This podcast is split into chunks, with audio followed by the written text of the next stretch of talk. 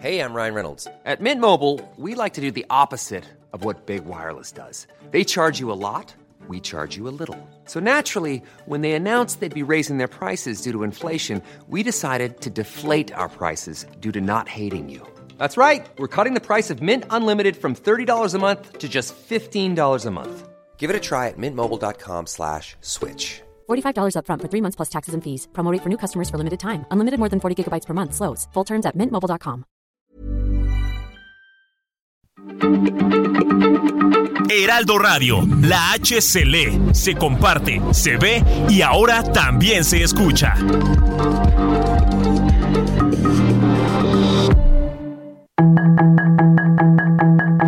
Tarde a tarde, lo que necesitas saber de forma ligera con un tono accesible. Solórzano, el referente informativo.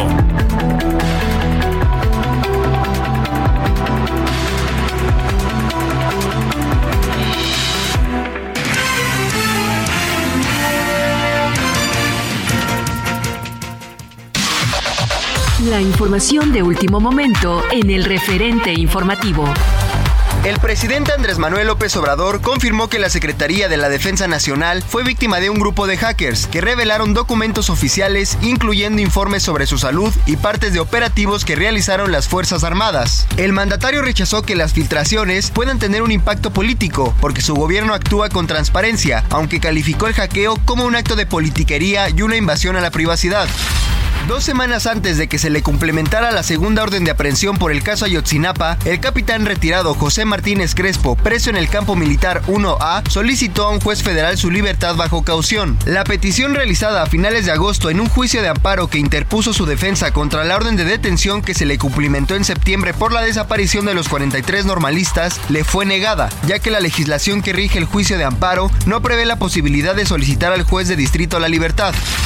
Un juez federal determinó vincular a proceso a Cristian Elior Solís Arriaga, quien es acusado de explotar de manera ilícita la mina del Pinabete en Coahuila, donde 10 trabajadores quedaron atrapados tras un derrumbe ocurrido el pasado 3 de agosto.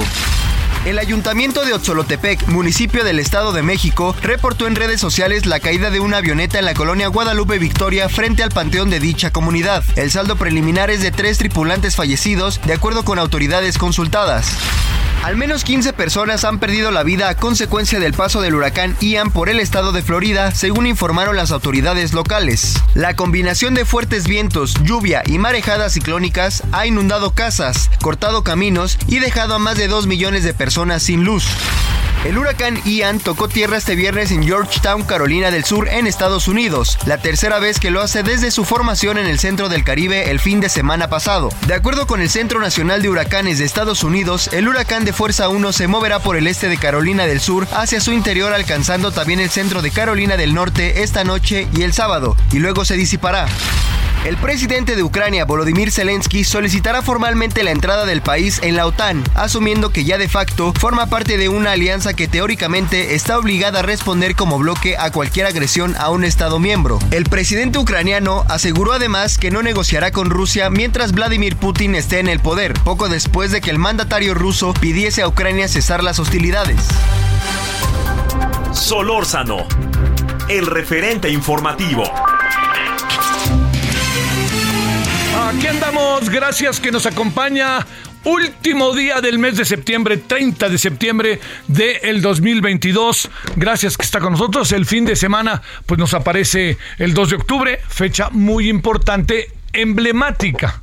Emblemática, porque, digamos, ahí se dio un momento climático del movimiento estudiantil, pero de repente, como bien dicen algunos de los participantes directos de este movimiento y los analistas, que en el fondo lo que uno se pone a pensar es, este, no fue lo único el 2 de octubre, ¿no? El 2 de octubre es una fecha terrible, dolorosa, brutal, pero lo que sí es cierto es que más que el 2 de octubre, es eh, todo un movimiento cargado de luces, sombras, como muchas veces lo hemos comentado. Bueno, aquí andamos agradeciendo el nombre de todas y todos quienes hacen posible la emisión. Su servidor Javier Solórzano, 98.5 de FM. Está usted en el referente radio. Bueno, a ver, el tema es el hackeo. ¿Por qué razón es el hackeo? Bueno, primero, ¿eh? Habían anunciado que se estaban hackeando, incluso se insinuó, no se podía tener toda la información, de no ser que la tuviera, pero se insinuó varias veces que la Secretaría de Defensa Nacional pudo haber sido hackeada. Se dijo. Ahora que se tiene la información, que hay que reconocer, como fuere, es cosa de ellos, pero Latinos fue quien dio a conocer esta, este hackeo, nos empezamos a enterar que es un grupo que se llama Guacamaya y que ha tenido, que esto yo creo que no, no lo podemos perder de vista, ha tenido otros hackeos a instancias de la misma envergadura que en México. Eh, yo, yo le diría lo siguiente, a ver, aquí hay algo que antes que el contenido, porque el contenido por supuesto que es importante, ¿no? Pero antes que el contenido, mi pregunta es, ¿cómo fregados es posible que hackeen a la Secretaría de Defensa Nacional? La verdad. ¿Cómo es fregados es posible? ¿Cómo es posible que hayan hecho eso? Pues ¿dónde? ¿Que la Secretaría de Defensa Nacional no tiene elementos, instrumentos para estarse protegiendo sistemáticamente o estamos en la austeridad? Es que sí es muy delicado. Mire, es muy delicado porque la Secretaría de Defensa Nacional, aunque hoy la hayan puesto a la seguridad de los ciudadanos, se encarga de la Secretaría, la Secretaría de Defensa Nacional se encarga de la seguridad nacional, que también significa cuidar a los ciudadanos, pero bajo otra perspectiva. Yo, híjole, yo le diría que lo que, lo que estamos viviendo ahorita es una enorme confusión, porque ya hablaremos al rato, hablaremos al rato sobre lo que significa el hackeo, que un ABC del hackeo. Pero ahora déjeme meterme, si usted no tiene inconveniente, con el tema del contenido. El presidente hoy, em, en su, digamos, en su espíritu de siempre, obviamente minimizó las cosas. El que nada debe, nada teme, dijo varias cosas de estos, de lugares comunes que él tiene. Eh, Morena dijo, esto es culpa de la oposición, ¿no? Y hay quien dice, oigan, tenemos que ver qué pasa allá adentro, ¿no? Y yo creo que hay dos temas, los tres temas que se mencionan, de alguna otra manera se sabían, ¿no? Se sabían lo que podrían ser presuntas rencillas entre el secretario de la Defensa y el secretario de la Marina, ¿no? Protagonismo, por ahí apareció esa palabra, que ya, ya se sabía, incluso lo llegamos a comentar aquí. Lo que pasa es que una cosa es que yo se lo diga o que usted me lo diga. Y otra cosa es que se metan a la Secretaría de Defensa Nacional y sea la Secretaría de Defensa Nacional quien al final no lo diga porque está hackeada. No ellos, ¿no? Sino quienes lo hackean. Es delicado, ¿no? ¿O qué piensa usted? Yo pienso que el asunto es de enorme seriedad, ¿eh? Es delicadísimo. Y agregaría algo más. No solamente es que sea delicado, es lo que significa para el desarrollo de los sistemas de seguridad de un país. El segundo asunto tiene que ver con el señor Ovidio. Nunca nos dijeron cuál es la razón por la cual se detuvo la detención de Ovidio Guzmán, hijo del Chapo Guzmán. Hoy, el actor central o central o uno de los actores centrales que tuvo que ver con lo sucedido en el Culiacanazo, resulta que ni más ni menos es eh, quien reculó por decisión del presidente. Pero reculó cuando les dijeron, si ustedes siguen, atacamos a los militares y a sus familiares. Yo debo, debo decir, sé que no es muy simpático lo que voy a decir, yo no he visto una sola foto de que estuvieran las huestes de los Guzmán atacando este o cerca del campo militar este respectivo, ¿no? De donde de los cuarteles que deben de ser evidentemente numerosos y muy grandes, ¿no? Pero digamos, este, debe de haber ahí una cantidad de, información y que yo creo que debe de estar y que bien pudieron haber hecho, lo pudieron haber hecho, nos pudieron haber dicho, ahí les va la información para que confirmemos todo esto. Entonces, se recularon porque los amenazaron. El Estado fue amenazado por los narcotraficantes. Y de esa fecha a este día, con ese cártel no ha pasado nada. Negociaron, no negociaron, no lo sé. No lo sé, pues cómo digo, espérame, tampoco uno pues no sabe eso, pero de esa fecha a hoy le pregunto si o no han sido ha habido algún alguna detención, ¿no? de Iván o de Ovidio. no la ha habido. Entonces, ahí algo pasó más allá de lo que ahora nos enteramos que dice la Secretaría de la Defensa Nacional, que lo que pasó fue que recularon porque le dijeron al presidente lo que estaba pasando y el presidente dijo, échense para atrás, echen para atrás a los fielders, como se dice en el béisbol, este, que tanto le gusta al presidente. Bueno, eso es segundo asunto. El tercer asunto es el que el presidente juguetea más con él, ¿no? Juguetea más con él. ¿Cuál es el, la dinámica de eso de que juguetea el presidente más con él? El de su salud. Eh, hoy platicando sobre el tema, hay gente que me dice, Oye, yo, yo, porque dije en una reunión en la que estaba, dije, bueno, el tema de la salud lo sabíamos, ¿no? Y entonces alguien muy, no, no con un ánimo anti López Obrador, ¿eh? Con un ánimo dijo, oye, pues sí, pero no sabíamos que era tan delicado el asunto y aparecieron otras variables. Y entonces es muy simpático, porque, simpático es un decir, porque el doctor Alcocer, el secretario de salud, dice, no, no, no, el presidente está muy bien y va a acabar muy bien el sexenio. Ah, chihuahuas. Entonces lo del que tiene gota, lo que tiene hiper, hiper, este, hiper, eh, eh, ay, se me fue. Eh, a ver, a ver, a ver, hipertensión, perdóname, se me la segunda palabra, perdón. Este, y sobre todo lo sucedido en Palenque, que se lo llevaron en una ambulancia este, de estas así de helicóptero, que lo llevaron al hospital militar, no nos lo contaron. Y le voy a decir por qué es importante que no lo cuenten. Porque, pues en sentido estricto es el hombre más, es el personaje, para no, no calificar de hombre o mujer, es el personaje más, más importante del país en términos de estrategia, es el presidente de todos nosotros. Es mi presidente. Si el presidente de usted, si le cae bien o no, es secundario. Yo sí digo, es mi presidente. Entonces, aquí lo que viene es que no se nos contó toda la historia. Y eso yo creo que es un asunto profundamente delicado. Porque todo es muy importante. Todo lo que venga a partir de ahora, de esos, a ver, todo lo que, lo que venga a partir de ahora, de ese hackeo, ya nos dimos cuenta que sí es cierto. Y que viéndolo bien, fíjese que sí. Eso es muy importante, ¿eh? Y qué bueno que no cayeron en la tentación de desacreditarlo, porque es lo mismo que hizo Juliana Sánchez. Entonces, ¿viven del hackeo muchos? Sí. Este grupo Guacamaya, pues sí, vive del hackeo. Pero bueno, pues eso, eso así funciona, Chihuahuas, ¿no? Así funciona. Yo, ¿qué, ¿qué le puedo decir? Pues son las muchas cosas. Surgieron una cosa y junto con ellas surgen también quienes tratan de denunciarlo, surge quienes tratan de ganar y apoyarse de ello, surgen quienes genuinamente trabajan sobre esas cosas. Pues en eso andamos. Entonces, dicho lo cual, cerraría diciendo, ojo, porque a partir de ahora, todo lo que digan en ese, de esas fuentes, del hackeo, que además se ve que lo van a ir, lo, van a ir entregando en abonos, ¿no? Este, todo lo que digan a través de ese hackeo sí adquiere un valor. Yo, de todo, de alguna otra manera sabíamos. Lo que me inquieta es que no sabíamos que en un momento el presidente estuvo en serio peligro su vida. Y debimos saberlo como ciudadanos, porque él se debe a nosotros. No dice él, yo ya no me pertenezco, me pertenezco al pueblo pues digo, si el pueblo nada más es una parte de la sociedad, pues bueno, pues es una parte de la sociedad, pero al final es una sociedad toda que tiene al mismo presidente. Bueno, a ver qué pasa. ¿Qué le parece si le entramos al tema del hackeo?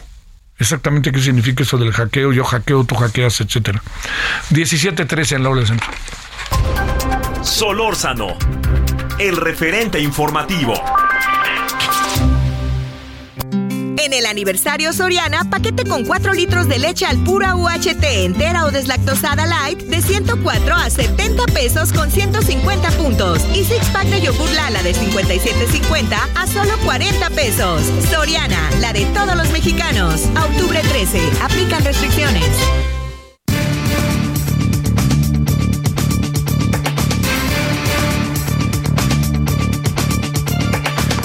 17:14 en la hora del centro. Gracias que sigue con nosotros. Heraldo Radio referente Mario Isla Mendoza, maestro en tecnologías de la información en la Dirección de Negocios, consultor y especialista en ciberseguridad en la consultoría Tutum. Mario, gracias. ¿Cómo has estado? ¿Qué tal, Javier? Oye, primero que nada agradecer la invitación. Siempre es un gusto participar en estos espacios tan importantes como lo es el tuyo. Gracias, en verdad, Mario. Déjame plantearte, eh, para ponerlo como en peras y manzanas. Yo tengo una computadora y esa computadora la alimento de información. Y supongo que tengo eh, como mecanismos en donde encierro la información, en donde supongo yo no puede entrar cualquier hijo de vecina, ¿no? Ni menos, ¿no? Pero de repente apareció esta palabra hackeo, que significa que me meto, voy derecho y no me quito, y si me pegan me desquito, sea lo que sea. ¿Qué pasó? ¿Qué le hicieron a la Secretaría de la Defensa Nacional? Y te diría algo más, ¿qué significa que hay un grupo que se dedica a eso y cuáles pueden ser los objetivos de esos grupos? Mira, acabas de tocar un tema muy interesante que es el hacker, ¿no? Y primero, ahora sí, como bien comentabas con peras y manzanas, hay que ver los distintos tipos de atacantes que existen hoy en día. Hablando precisamente de, del grupo Guacamaya, estamos hablando de un grupo de etiqueta activistas, que son los que realizan ciberataques para poder realizar labores de activismo, declaraciones, eh, hacer alguna postura frente a algún gobierno. En particular, cuando hablamos del grupo de Guacamaya, estamos hablando de un grupo que tiene operación a nivel Latinoamérica. En específico, en este momento, en ese escenario en el que nos acontece en estos días, pues incluso tienen hasta un nombre su operación, se llama Fuerzas Represivas, y esto no únicamente tenía como objetivo la Sedena aquí en México, sino a diferentes grupos militares en el, amplio aspecto de, la, de la región de Latinoamérica. Estamos hablando de Perú, Chile, Colombia, Salvador, etcétera. Entonces, tienen como objetivo información, poder filtrar información y poder realizar ciertos movimientos de índole político para la afectación de algún ámbito geográfico. Hay otro tipo de, de, hackers, aquellos que son cibercriminales, que se dedican, todo el mundo hemos oído ya las noticias, hacer fraude a bancos, hacer fraude a algunos tipos de empresas, a clonar tarjetas, hacer fraude transaccional por medios de algunos portales de estos de compra en línea. Hay otros activistas que se dedican al secuestro de información propiamente hablando y bueno, tenemos que entender que al vivir en un mundo globalizado, pues estos grupos de cibercriminales, de estos activistas o, la etiqueta que les podamos poner, pues están hiperconectados, ¿no? Y no, operan únicamente en una sola región geográfica, cada vez están más especializados, cada vez están más comunicados y pues únicamente basta que pongan el objetivo a su siguiente blanco para que puedan vulnerar, a pesar de que podamos tener medidas de ciberseguridad eh, de prevención correctas en ciberseguridad no existe la protección al 100%. Esto lo tenemos que asumir eh, de facto. A ver, muy bien, Mario. Déjame plantearte. Este, ¿qué fue lo que hicieron? ¿Y cómo presumes que se pudieron haber metido en el caso concreto de México en los archivos de la Secretaría de Defensa Nacional, a pesar, utilicé una palabra, tú me dices si es correcto o no, a pesar de que estuvieran encriptados una y otra y otra vez? Pues mira, realmente sería un poco aventurado poder emitir un diagnóstico.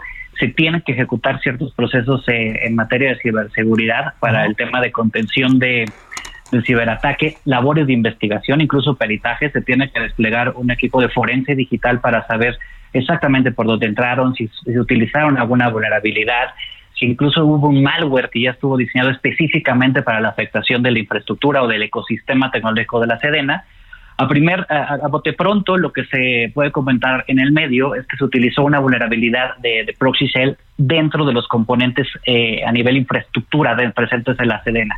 Y a partir de ahí esto funciona como una, una puerta trasera que podemos tener cada una de nuestras casas, que podemos securizar muy bien nuestra fachada y ponerle candados, doble chapa, chapa de seguridad, candado, cadena, un perro guardián, pero tenemos una puerta trasera que básicamente está puesta con un pasadorcito, ¿no? Entonces, de nada me vale poder estar este, securizando el frente si tengo una puerta trasera. De eso se tratan las vulnerabilidades y, al, y el ciberatacante es a lo que le apuesta, encontrar esas puertas traseras para intentar ingresar.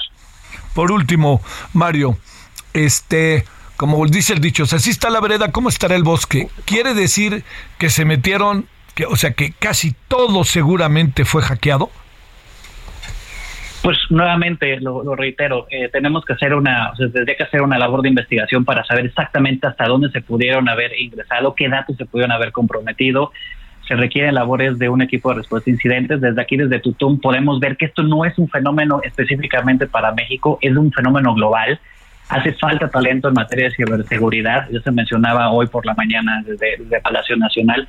Aquí en México la brecha es de aproximadamente menos 260 mil profesionales en ciberseguridad necesarios, pero si lo comparamos con otros ámbitos geográficos como Estados Unidos, pues allá hacen falta 377 mil, según estadísticas del ISC al cuadrado, ¿no? Entonces, eh, hay que hacer labores de prevención, hay que hacer labores de investigación y con esas lecciones aprendidas tomar controles para que esto no vuelva a ocurrir o que la probabilidad de que ocurrencia sea muchísimo menor. Sí. Han de tener, como dijeron ayer, toda la información posible, ¿no? Pues estamos hablando, nada más para poner un poco en orden de ideas, de 6 terabytes. ¿Eso qué para significa? ponerlo para ponerlo en contexto, todo el mundo recordamos, bueno, los de nuestra generación, ¿no? Aquellos disquetes donde podíamos guardar muchos archivos, esos eran de 1.44 megabytes. Un giga equivale a 1024 de, de esos megabytes. Un tera, estamos hablando que aquí fueron 6, son 1024 gigas cada uno de esos teras. En cuestiones de información estamos hablando de un universo. Si nosotros tuviéramos en nuestra computadora personal en casa un disco duro de esta capacidad, prácticamente podría decir que podrás almacenar ahí todas las fotografías de tus vacaciones, todas tus memorias, eh, probablemente tus eh, diferentes artículos que estás escribiendo y probablemente nos vayamos de este mundo y no se acabe el espacio eh, de almacenamiento que puede tener ese, esos 6 terabytes. Mario Isla, muchas gracias. Buenas tardes. No, muchas gracias a ti. Excelente fin de semana para todos. 17 con 20 en la hora del centro. Pamela San Martín, ex consejera electoral del Instituto Nacional Electoral. Querida Pamela, pues nos da enorme. A ver, espérame tantito. Estamos aquí para variar sufriendo con, con nuestras tecnologías, que luego así nos pasa, porque para la línea, para encontrar ahí a Pamela, este. Querida Pamela, te saludo con enorme gusto. ¿Cómo estás? Bien, bien, gracias, querido Javier. ¿Cómo estás tú? Más bien cuéntanos. Tú. auditorio. Oye, a ver, Pamela, nada más lo que queremos que te, te buscábamos en esta semana era que nos dijeras, eh, ¿tienes, hay alguna opinión respecto a las preguntas? ¿Hay alguna opinión sobre la consulta misma? ¿Cómo ves las cosas, Pamela? Mira, eh, Javier, yo creo que tenemos que partir y, y, yo, digamos, una primera una primera postura es que me preocupa, me preocupa mucho el que estemos eh, transitando hacia eh, establecer mecanismos de hacer lo que la Constitución dice que no se debe hacer, dándole la vuelta a la Constitución. Uh -huh. Voy para atrás y me devuelvo para explicarlo con un poquito más de claridad. La Constitución desde el 2014 incorporó lo que llamamos el derecho a la consulta popular, es decir, a que las ciudadanas y los ciudadanos participemos en asuntos de eh, trascendencia nacional eh, o regional incluso para tomar decisiones en un mecanismo de democracia directa, de participación en el que se nos pueden formular preguntas y nosotras y nosotros podemos decidir eh, respecto de una determinada cuestión esto se incorporó en la Constitución y si recordamos hubo un gran debate en el 2019 en el que el presidente de la República señalaba que la consulta estaba muy acotada, que no permitía eh, que realmente participara la ciudadanía. Entonces se modificó el artículo 35 constitucional precisamente para ampliar los alcances de la consulta popular. Y estamos muy bien, eso está perfecto, pero esa consulta popular, igual que se amplió, también tiene limitaciones. Sí. Y dentro de las limitaciones que tiene establecida son los temas que pueden ser objeto de consulta. Y pues lamentablemente esto no es la primera vez que discutimos este tema, ya lo habíamos planteado cuando las consultas sobre los expresidentes, en el que los derechos no están sometidos a consulta, la duración de los encargos no está sometidos a la consulta, los eh, la justicia no está sometida a la consulta, pero en este caso tenemos, digamos, una disposición absolutamente expresa. Dice, la Constitución no pueden ser objeto de consulta popular la seguridad nacional y la organización, funcionamiento y disciplina de las Fuerzas Armadas permanentes. Digamos, no hay discusión sobre lo que dice la Constitución. ¿Qué está diciendo el presidente? Bueno, pues no hacemos una consulta popular para que no la haga el INE, porque claro, la consulta tiene garantías. ¿Y por qué tiene garantías? Porque es el ejercicio de un derecho político. Las ciudadanas y los ciudadanos no se nos consulta solamente para saber qué opinamos se nos consulta para que nuestra opinión pueda tener un efecto en el quehacer público. Claro. Por eso, digamos, con un umbral muy alto o con un porcentaje de participación muy alto, la, los resultados de una consulta pueden ser vinculantes para las autoridades. Es decir, lo que decida la ciudadanía lo tienen que hacer las autoridades. No es, no es que pueden o no hacerlos o les puede dar eh, buenas ideas. Uh -huh. Y eso es lo que convierte la consulta en algo tan trascendente, que es el ejercicio de un derecho. Sí. Pero cuando de pronto decimos, bueno, pues no lo hagamos en los términos del de artículo 35, que no lo haga el INE, que lo haga la Secretaría de Gobernación y no importa que no sea vinculante, nada más preguntémosle a las personas, estamos desnaturalizando lo que es un ejercicio de un derecho político, lo que es el ejercicio de la participación y del derecho que tenemos los ciudadanos y los ciudadanos a decidir sobre las cuestiones que como país hemos decidido que pueden ser sometidas a consulta. Y esta no es una de ellas. Entonces, transitar en esa dirección me preocupa. Eh, creo que no es el camino por el que debemos andar.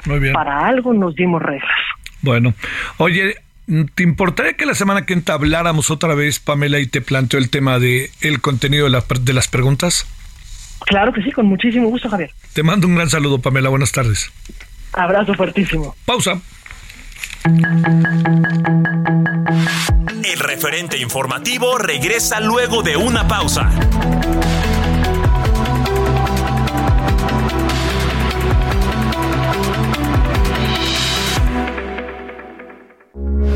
Heraldo Radio, con la H que sí suena y ahora también se escucha.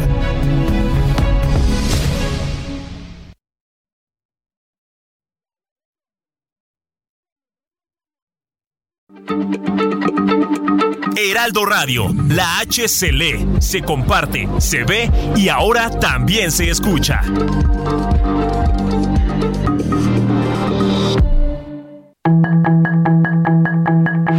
Estamos de regreso con el referente informativo.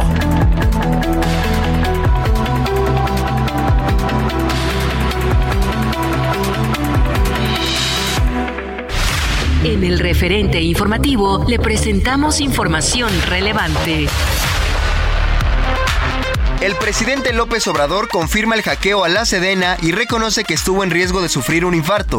La secretaria de Energía Rocío Nale descarta ataques de hackers en otras dependencias del gobierno.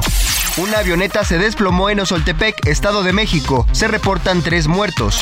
Gabriel Cuadri se destapa para las elecciones de 2024. Quiere ser el presidenciable de la coalición Va por México. Hacienda recorta el estímulo a las gasolinas.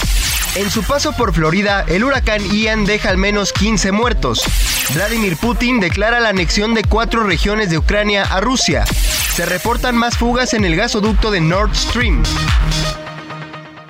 Conoce la historia de nuestro planeta en el nuevo Museo del Meteorito, el origen de la nueva vida, ubicado en Progreso. Haz un recorrido por más de 14 millones de años de historia en sus ocho salas temáticas interactivas. Te esperamos sobre el Malecón de Progreso, de martes a domingo, de 11 de la mañana a 6.30 de la tarde. Juntos transformemos Yucatán. Gobierno del Estado.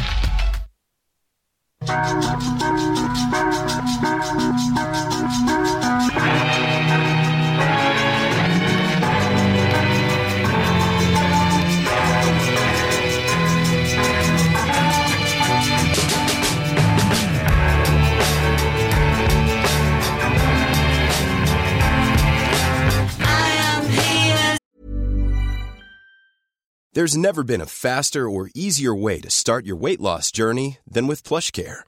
PlushCare accepts most insurance plans and gives you online access to board-certified physicians who can prescribe FDA-approved weight loss medications like Wigovi and Zepbound for those who qualify. Take charge of your health and speak with a board-certified physician about a weight loss plan that's right for you. Get started today at plushcare.com slash weight loss. That's plushcare.com slash weight loss. plushcare.com slash weight loss. You are he as you are me and we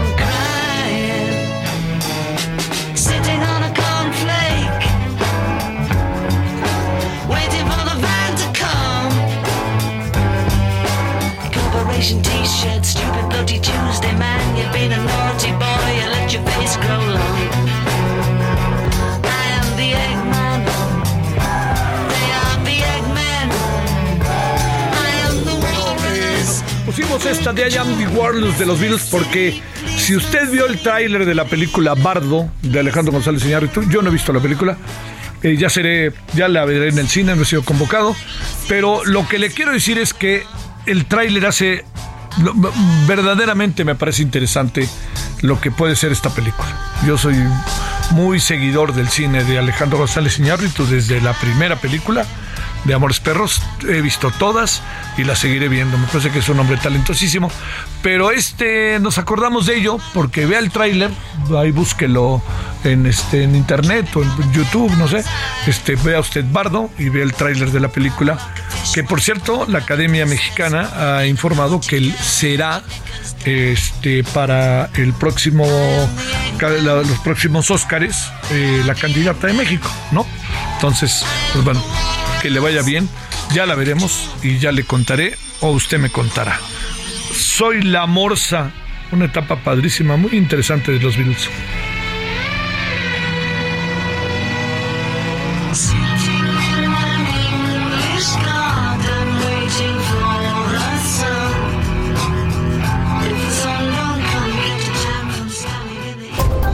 Solórzano, el referente informativo.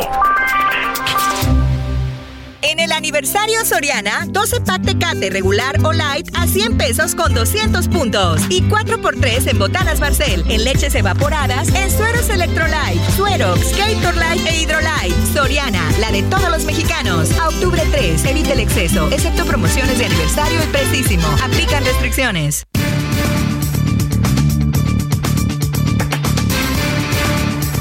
Bueno, eh, Sansu dice, Javier Solórzano, todos sabemos que Loret es un mercenario, todo aquel periodista que por dar la nota quiere ventilar información confidencial que no debe caer en el dominio público en manos de Loret. Esa información es tan peligrosa, pero más para el presidente, para Loret, no sé. Bueno, ahí están opiniones. Eh, otro acuso, por aquí había otro, este también referente al tema.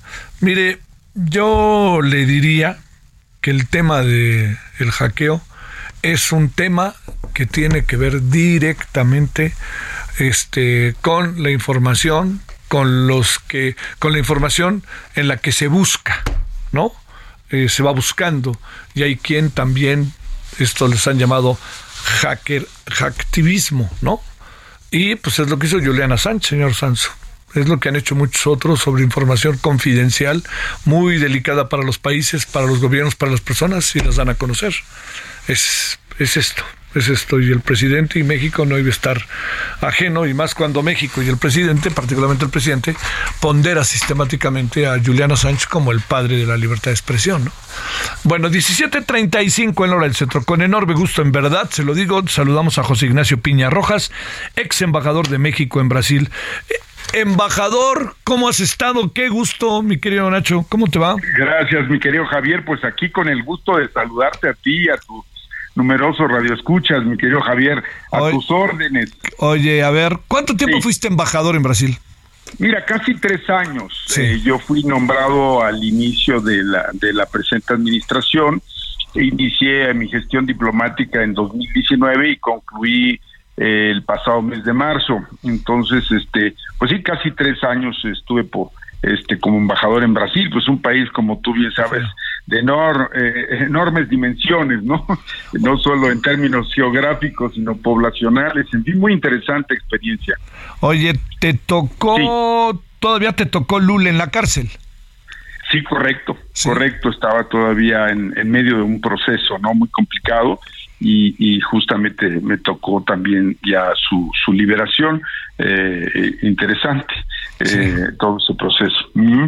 ¿Cómo la llegada de Bolsonaro, ¿qué, ¿qué, pudo haber pasado en Brasil con la llegada de este hombre, Nacho? Sobre todo, Ignacio, sobre todo pienso en que era exactamente lo contrario y es un hombre que pues se, se autodefine como de derechas para hablar de la geometría política o conservador, incluso religioso. ¿Qué, qué, qué, qué fuiste viendo? ¿Y alguna vez hablaste con él o alguna cosa así? Sí, por supuesto, pues le, me tocó presentarle cartas credenciales, ¿no? Y obviamente tratar con varios ministros de su gabinete, en fin, este, estuve en, varias ocasiones en reuniones convocadas por él para distintos temas, pero mira, interesante porque realmente es lo que se conoce como un outsider, ¿no? a pesar de que él pues este eh, eh, llevaba una una larguísima trayectoria como legislador, como diputado, casi 28 años como, como diputado, imagínate, este, eh, eh, él, él, fue, eh, el, digamos, el legislador por Río de Janeiro desde el 90 hasta el 2018, que fue cuando se presentó. Ahora, ciertamente en Brasil, como en muchos otros países, pues hay un desgaste en los partidos políticos tradicionales, ¿no? Y por supuesto en los en los en los políticos que como digamos el caso de Lula que pues gobernó dos dos periodos dos mandatos y luego además eh, su sucesora Dilma también del Partido de los Trabajadores eh, fue electa y, y, reelecta por un segundo mandato que no pudo concluir porque pues fue fue entonces el PT gobernó prácticamente cuatro mandatos consecutivos y por supuesto esto le trajo al PT y a Lula pues un enorme desgaste. Y el discurso de Bolsonaro digamos que pegó en mucha gente como tú dices si bien eh, eh, del ala muy conservadora eh, de derecha como se dice en Brasil pero eh, planteó pues cosas que le que a la gente le llegaban como como que por ejemplo bueno mano duro contra la delincuencia no eh, mano duro contra la impunidad este también contra la corrupción y el tema de, de el, por ejemplo la apertura económica comercial de Brasil que pues tradicionalmente siempre fue un país muy cerrado muy proteccionista y digamos que este este argumento este planteamiento pues eh, eh, llamó la atención de, de, de, de ciertos sectores con los que sigue, por cierto, contando. Él tiene un voto duro de alrededor del 30% del electorado, ¿no? Hay, eh, eh, tiene el, el apoyo de, como ex militar que es eh, del, del sector de las Fuerzas Armadas, tiene apoyo de grupos, eh, de los grupos evangélicos, de algunos sectores industriales, entre ellos el sector agropecuario, ¿verdad? Y estos grupos que existen en Brasil de derecha o de extrema derecha, ¿no? Claro, eh, es, repito, eh, eh, según las eh, encuestas más reconocidas, pues esto le, asegura un voto duro de alrededor del 30%, ¿no? En el caso de Lula, eh, Lula pues sigue teniendo este muchos seguidores, eh, a pesar de ese desgaste, a pesar de estos problemas que en los que su administración y el gobierno de Dilma también se vio envuelta en asuntos de corrupción, pues mantiene también un, un voto duro y, y hoy, eh, según las principales encuestas, Lula tendría entre el 47 y el 48% de los electores. Aún así, no le alcanzaría para ganar eh, en la primera vuelta, que será este próximo domingo 2 de octubre, la, elección el día 2, eh, este, pues ya estamos encima y según se especula que pues eh, eh, al no alcanzar el, el 50% más uno que, que es eh, el porcentaje necesario para triunfar en la primera vuelta, pues habría uh, habría una segunda vuelta con los dos principales, este, do, los dos principales candidatos, ¿no? Eh, eh, te podrás imaginar hoy hay 11 candidatos que se van a presentar a, a estas elecciones y 11 candidatos.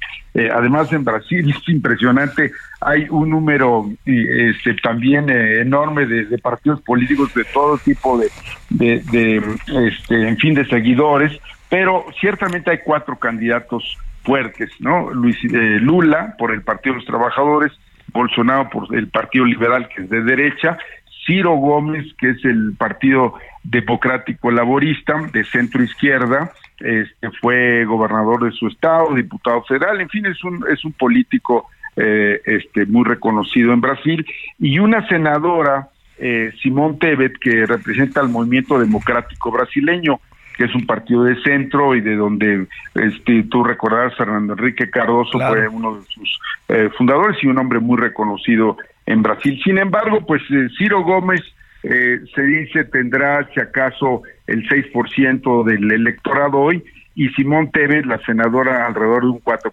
Entre los dos, pues este tendrán un 10%, que mismo porcentaje que le resta o a Lula o a Bolsonaro para ganar en primera vuelta. Así claro. es de que por eso muchos analistas coinciden en que pues necesariamente habrá una segunda vuelta, pero estos dos últimos quiero decirte que la idea era que representaran lo que muchos electores en Brasil buscaban, que era una tercera vía, ¿no? Que no fuera eh, eh, lo, digamos eh, ni el PT uh -huh. y exactamente y Bolsonaro no pero bueno no no no no no han no han aumentado en sus en sus seguidores así es de que este pues ya veremos qué pasa mi querido Javier. Sí, esto sí. es lo que Oye, es lo que estamos Oye, Ignacio, este, a ver, viendo tú en esa perspectiva, a ver, dos cosas. Uno, ¿por qué supones que a pesar de todo, Lula regresa y se coloca de manera preponderante? No estoy diciendo que ya ganó ni cosa parecida. Sí. Y segundo, ¿qué supones ante el escenario que tú alcanzas a apreciar que podría pasar en una segunda vuelta?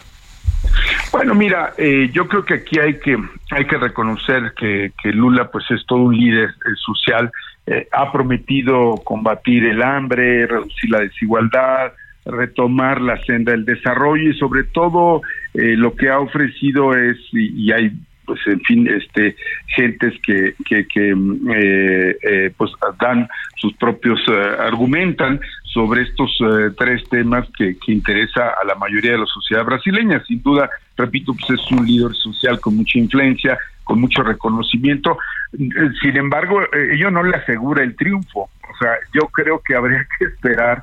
Este, yo no podría decir que ya tiene el triunfo asegurado. Eh, habrá que ver si hay una segunda vuelta, pues evidentemente será solamente entre dos candidatos y habrá que ver este, en, lo, en, lo que resta de ese periodo, eh, que, que quienes suman más, más votos eh, de, qué lado. ¿no? Pero en fin, es un asunto todavía, yo diría, este, no, no podría ser un pronóstico yo asegurando que va a ganar uno u otro, ¿no? Sin embargo, pues bueno, habrá que esperar el resultado este domingo primero, ¿no? Ciertamente hay un contexto de polarización, ¿no? La sociedad está muy polarizada, en fin, eh, como ocurre en muchos otros eh, países, pero en fin, es un país que ya eh, tiene una democracia muy consolidada y bueno, tiene, tiene este, instituciones muy sólidas. En ese sentido, habrá una gran observación de las elecciones por parte de instituciones no solo brasileñas, sino también que provienen del, del, extranjero, ¿no? O sea, serán elecciones ¿por qué, ¿Por qué regresa con tanta fuerza Lula? ¿Se olvida? ¿No hay memoria? ¿No fue cierto todo lo que lo acusaron? ¿Qué piensas, Ignacio? Bueno, yo yo creo que en primer lugar el PT tiene una enorme presencia en gran parte del territorio brasileño. Ciertamente eh, eh, Lula, digamos, llevó a una transformación del país, este y digamos lo ubicó en un contexto este en donde hoy se le reconoce a Brasil una una que tuvo una gran presencia internacional no que se, se incorporó a por ejemplo a esquemas como los BRICS que hoy pues representan a estas eh, potencias no que son Rusia eh, China, India, Sudáfrica, Brasil, que además eh, ha aspirado siempre a, ser miembro del Consejo Permanente de las Naciones Unidas. Se está, eh, todo indica que se va a incorporar pronto a la OSD, en fin, es parte del G20. Hay que reconocer que Brasil tiene un peso específico en el ámbito del multilateral, de los foros internacionales y a nivel regional también tiene un peso específico muy importante y eh, hay que recordar que eh, los programas sociales de Lula pues favorecieron a mucha gente, ¿no? Eh, algunos en particular que sacaron de la pobreza un número importante de gentes y todo esto pues evidentemente hoy claro, hoy cuenta, ¿no? Así es. Oye, este por último Nacho, sí.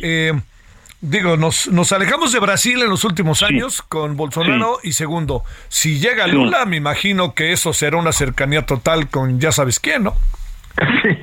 Bueno, pues hay que no, hay que recordar que hace unos meses estuvo Lula acá, invitado por por este eh, Morena y por el, el, PT mexicano, eh, tuvo acá encuentros con, con líderes de estos partidos y tuvo un encuentro con el, presidente López Obrador y sin duda, bueno, ahí anunció Lula mismo que de ganar él, pues este buscaría una alianza eh, estratégica con México, ¿no?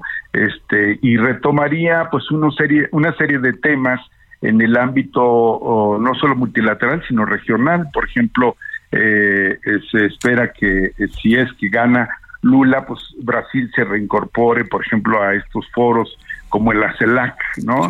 Eh, eh, que es el, el pues el, único foro eh, en donde están todos los países de América Latina y el Caribe y donde pues en los últimos años ha estado ausente Brasil, pero en fin, son de las cosas que se esperaría en caso de que el Lula llegue a, a triunfar en las elecciones, ¿no? Pero en fin, habrá que, que esperar los resultados. José Ignacio Piña Rojas, em- ex embajador de México en Brasil. Nacho, te mando un gran, gran saludo. Gracias, Javier. Pues eh, me dio también mucho gusto saludarte y, y- y, por supuesto, un saludo a todos tus radioescuchas. Gracias. Un abrazo grande. Gracias. Hasta para- pronto. Gracias, Nacho. Hasta pronto. 17.48 en hora del centro. Los deportes con Edgar Valero, porque el deporte en serio es cosa de expertos.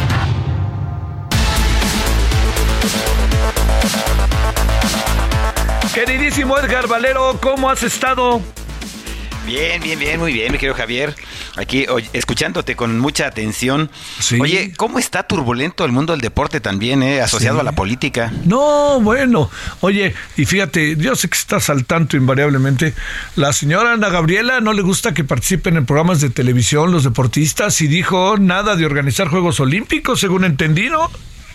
Exactamente, por ahí va la cosa, Javier. ¿Sabes qué? Mira, yo creo que la gente eh, común y corriente no lo sabe, pero Ana Guevara era literal. eh, si podemos hablar de grupos, ella era del grupo del canciller Marcelo Ebrard hace algunos años. Eh, después, eh, cuando vino la elección y se estaba definiendo el tema de la CONADE, Ana le dio la espalda a Marcelo Ebrard y te acuerdas que pues de los pocos nombramientos que no dio el presidente fue justamente el de Ana Guevara y se hizo a través de un comunicado por parte del secretario de Educación Pública.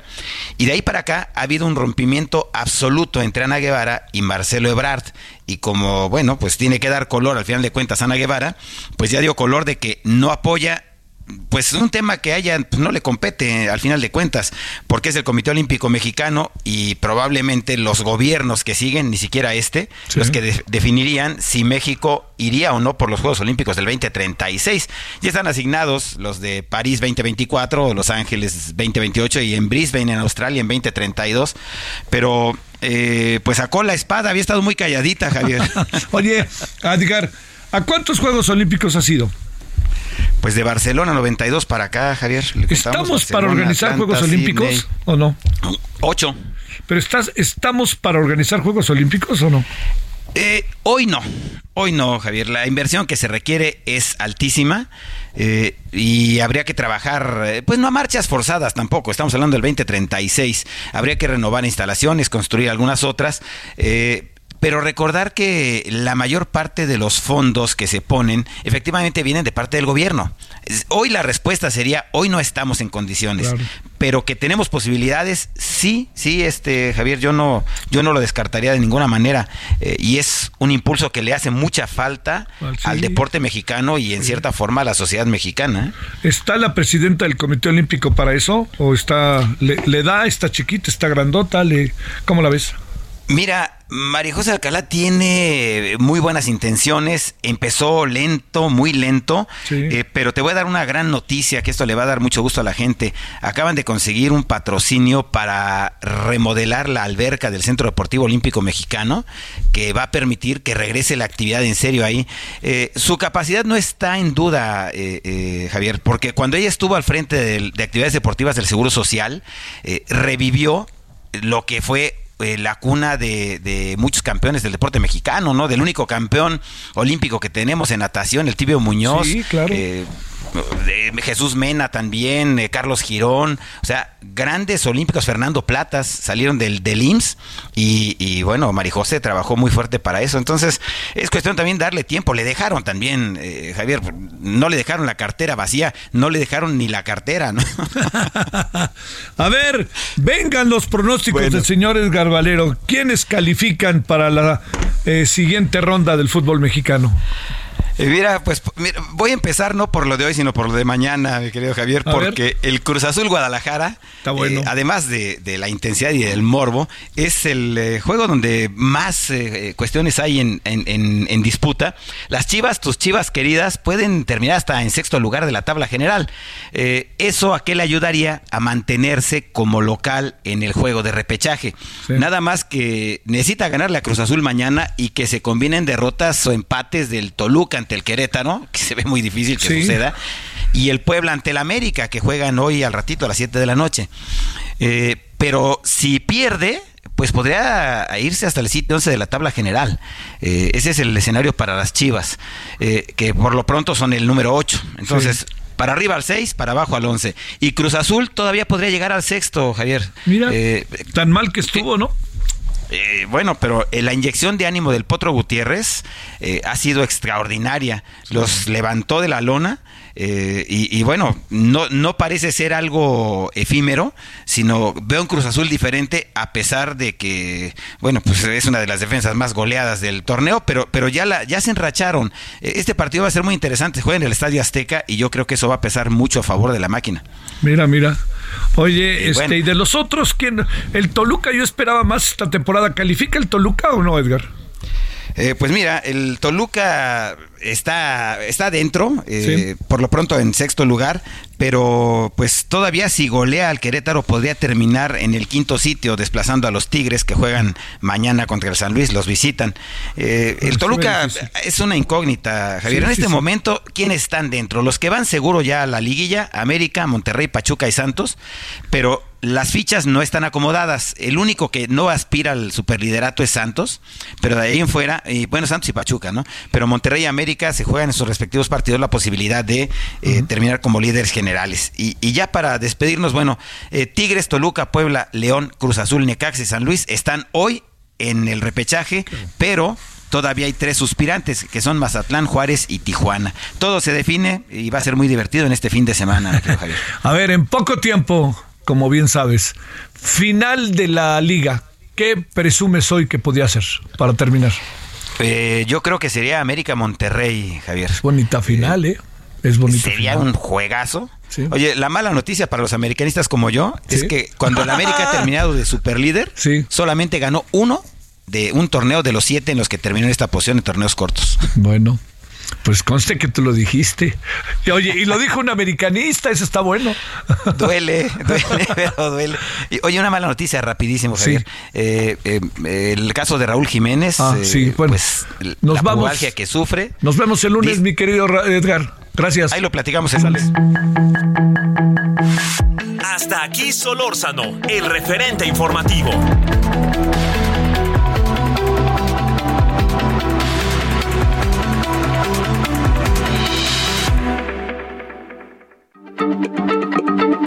Heraldo Radio, la H se lee, se comparte, se ve y ahora también se escucha.